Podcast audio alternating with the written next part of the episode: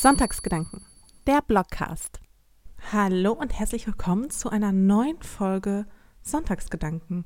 Wie lange ich diesen Satz schon nicht mehr ausgesprochen habe, das liegt zum einen daran, dass ich schon sehr, sehr lange keinen Sonntagspost mehr verfasst habe und zum anderen auch daran, dass ich ja möglicherweise Sonntagsgedanken ein bisschen ersetzt habe und zwar durch meinen neuen Podcast Minual in Mitte, der ja zu Sonntagsgedanken sehr, sehr ähnlich ist.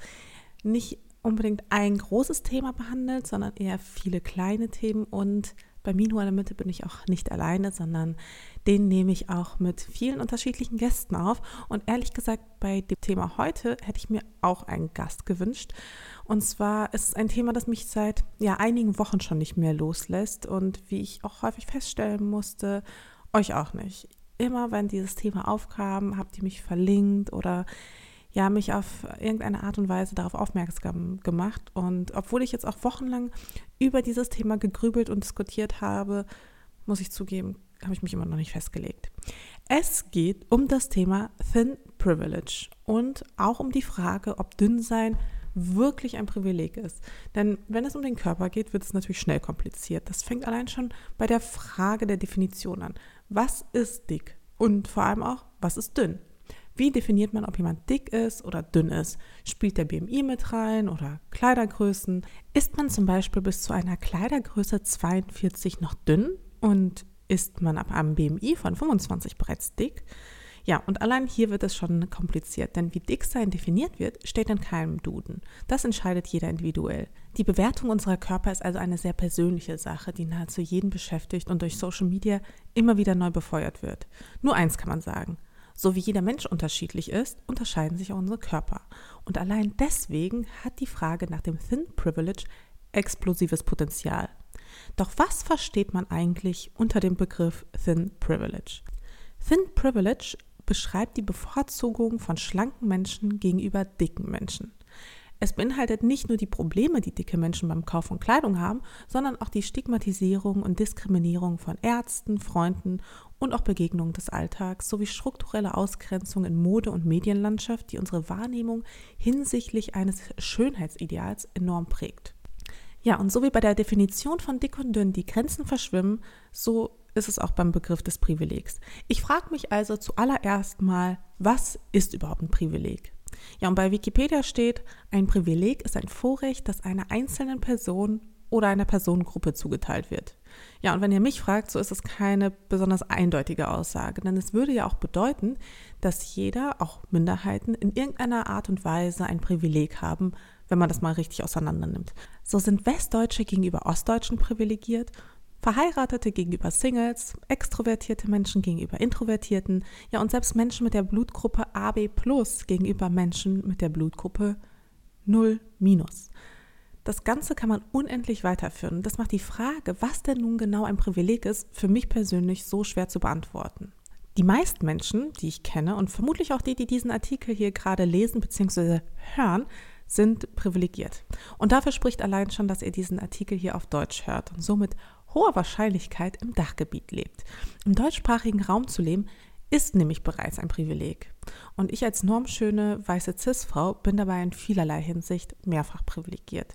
Check your privilege hieß es in letzter Zeit häufiger. Und es stimmt, die meisten Privilegien nehmen wir nämlich als selbstverständlich wahr. Und deswegen sollte es als privilegierter Mensch, finde ich, das Mindeste sein, sich dieser Privilegien bewusst zu sein und sich für Menschen einzusetzen, die diese Privilegien nicht genießen.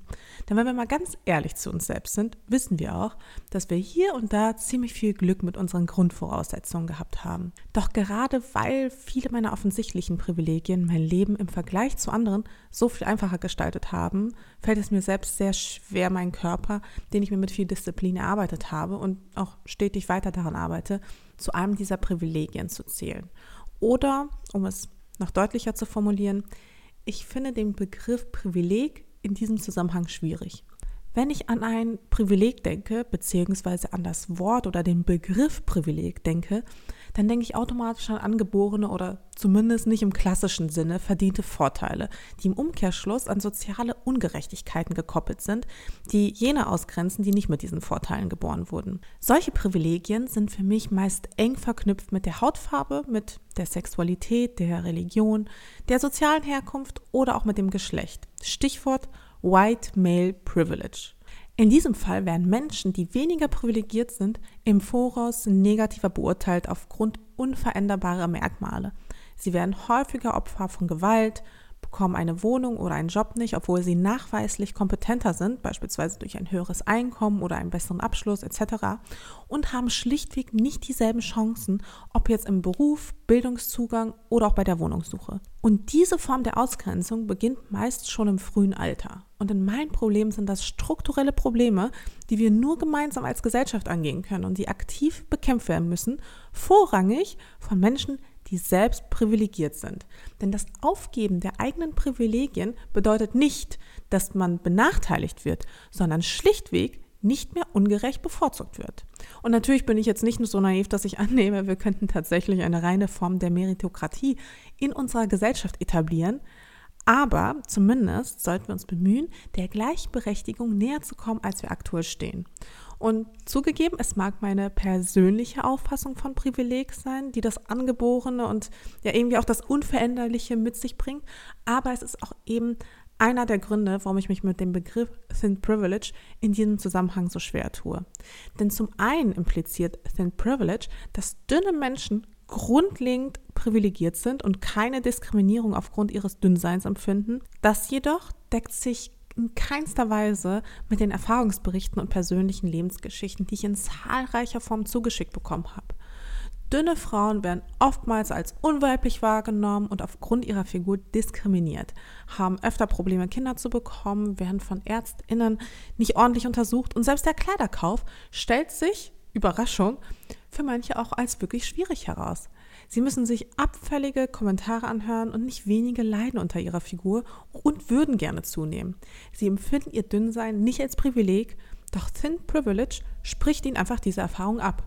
Gleichzeitig sind die Diskriminierung und Benachteiligung, die dicke Menschen ungleich stärker, ich will das nochmal betonen, betreffen, als dünne Menschen ebenfalls absolut real und man sollte sie deswegen natürlich auch nicht kleinreden. Eine Studie zum Beispiel der Universität Leipzig mit 3000 Teilnehmerinnen belegte 2016 bereits, dass fast 50 Prozent aller als adipös gelesenen Menschen im Arbeitsumfeld oder bei der Wohnungssuche diskriminiert werden. Zweifelsfrei sind diese Erfahrungen für Betroffene schlimm und auch traumatisierend und ich finde, es liegt auch nicht an mir zu urteilen, was sich für wen wie schlimm anfühlt. Dass dicke Menschen benachteiligt werden und stigmatisiert werden, dafür sind wir mal ehrlich, braucht das eigentlich keine Statistiken, sondern dafür reicht eigentlich auch schon der gesunde Menschenverstand. Dicke Menschen werden von der Gesellschaft diskriminiert. Punkt. Der Satz, dann nimm doch ab, wenn es dich so sehr stört, ist in meinen Augen deswegen genauso falsch wie dann nimm halt zu. Denn für Betroffene gestaltet es sich oft nicht ganz so einfach oder, wie ich es übrigens sehr treffend in einer Kolumne der Süddeutschen gelesen habe, nicht in jedem dicken Menschen steckt ein dünner. Ja, und Faktoren wie Gene, Gesundheit, Einkommen und natürlich auch Stress entscheiden mindestens genauso über das Gewicht eines Menschen wie Sport und Ernährung. Und selbst mit viel Sport und einer perfekten Ernährung würde ich niemals aussehen wie ein schlankes Supermodel. Und du vielleicht nicht wie ich. Wir sind einfach verschieden. Unsere Körper sind verschieden. Und hier sind wir wieder bei der Anfangsfrage. Wo hört dünn auf und wo fängt dick an? Dennoch, es wäre in meinen Augen zu einfach zu sagen, dass das Gewicht ein angeborenes Privileg ist. Denn die meisten Menschen, also nicht alle, denn Krankheit und Gene spielen ja, wie gesagt, schon eine entscheidende Rolle, aber trotzdem, viele können innerhalb eines bestimmten Spektrums ihre Figur beeinflussen. Und Sport und Ernährung spielen nun mal eine wichtige Rolle in Sachen Körper. Wie gesagt, andere Faktoren wie Gene und Gesundheit ebenso. Aber wenn die meisten Menschen auf eine gute und gesunde Ernährung setzen würden und sich ausreichend bewegen würden, gibt es sicherlich auch weniger Übergewicht. Das bedeutet nicht, dass Menschen sich bewusst für das Übergewicht entscheiden, aber ich finde, gerade in Sachen Körper kann man noch am ehesten mitentscheiden. Und dass wir uns nicht ausreichend bewegen. Das wurde übrigens auch vor kurzem in einer Studie der WHO nachgewiesen. Rund zwei Milliarden Menschen, also mehr als ein Viertel der Weltbevölkerung, bewegen sich zu wenig. In Deutschland ist es sogar fast jeder Zweite, der inaktiv ist und erreicht nicht die Empfehlung der Weltgesundheitsorganisation. Und das hat eben Folgen. Laut RKI, ihr findet die Statistik nochmal bei mir im Blog, sind zwei Drittel der Männer, also 67 Prozent, um genau zu sein, und die Hälfte der Frauen, 53 Prozent, in Deutschland übergewichtig. Und ein Viertel aller Erwachsenen ist sogar stark übergewichtig. Über die Hälfte. Das bedeutet im Umkehrschluss, dass wir hier nicht von einer Minderheit reden, die diesen Diskriminierungen ausgesetzt ist, sondern von der Mehrheit. Und obwohl die Diskriminierungen belastend sein können für die Betroffenen, wie ich es jetzt schon mehrfach erwähnt habe, möchte ich an dieser Stelle trotzdem gern ein Gedankenexperiment mit euch ausführen. Und zwar anhand von drei Beispielen. Erstens, es stehen zwei BewerberInnen für einen Job zur Auswahl. Eine schwarze, schlanke Frau und eine dicke, weiße Frau. Beide haben die gleichen Qualifikationen. Wer bekommt eher den Job? Das zweite Beispiel. Es stehen zwei Bewerberinnen für eine Wohnung zur Auswahl. Eine schlanke Frau mit Hijab und eine dicke Frau christlichen Glaubens. Beide haben das gleiche Einkommen. Wer bekommt eher die Wohnung? Und beim dritten Beispiel stehen zwei Bewerberinnen zur Auswahl um einen Ausbildungsplatz. Eine Bewerberin hat einen Namen, der auf einen anderen Kulturkreis möglicherweise hindeutet. Eine andere Bewerberin hat einen typisch deutschen Namen. Beide haben den gleichen Notendurchschnitt. Wer wird zum Bewerbungsgespräch überhaupt eingeladen? Ich denke, man versteht ungefähr, worauf ich hinaus will. Ich habe jetzt bewusst das Thema der Intersektionalität in diesem Kontext nicht mit reingenommen, weil ich glaube, es ist ähm, ja logisch, dass je weniger Privilegien ein Mensch genießt, desto häufiger wird er Diskriminierung ausgesetzt.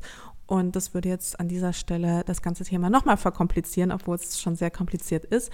Aber was ich eigentlich sagen will, ist, dass manche Diskriminierung einfach schwerer wiegen als andere.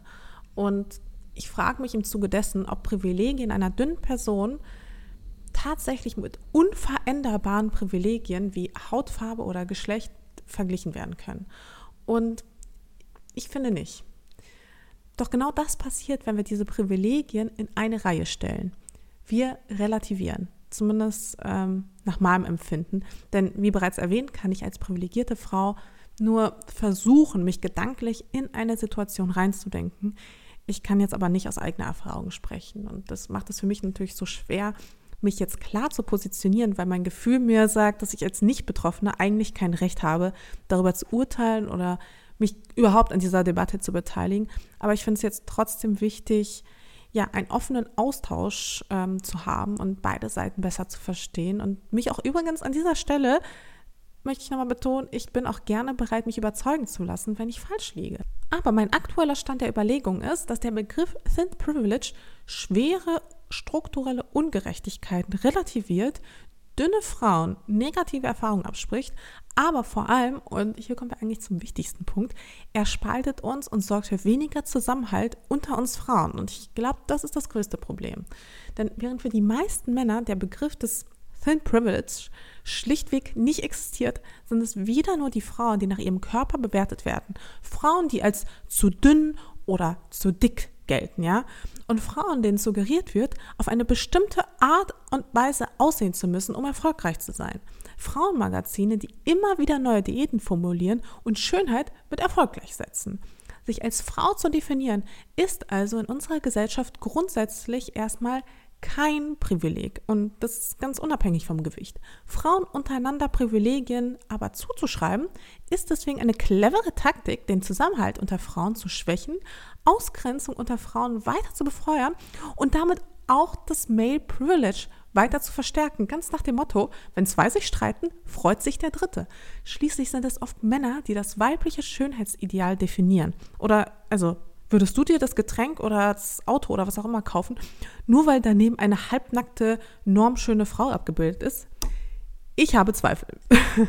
Was wir deswegen nicht mehr brauchen, sind allgemein Schönheitsideale und vor allem Einteilung des Körpers in schön oder hässlich. Erst recht will ich nicht, dass jemand anders über meinen Körper befindet und ihn definiert. Ich will über ihn befinden können, wie ich will. Es ist mein Körper und damit auch einzig und allein mein Recht, ihm Attribute zuzuschreiben. Ich bin schließlich diejenige, die in diesem Körper lebt. Ja, und das war's. Das war mein Wort zum Sonntag.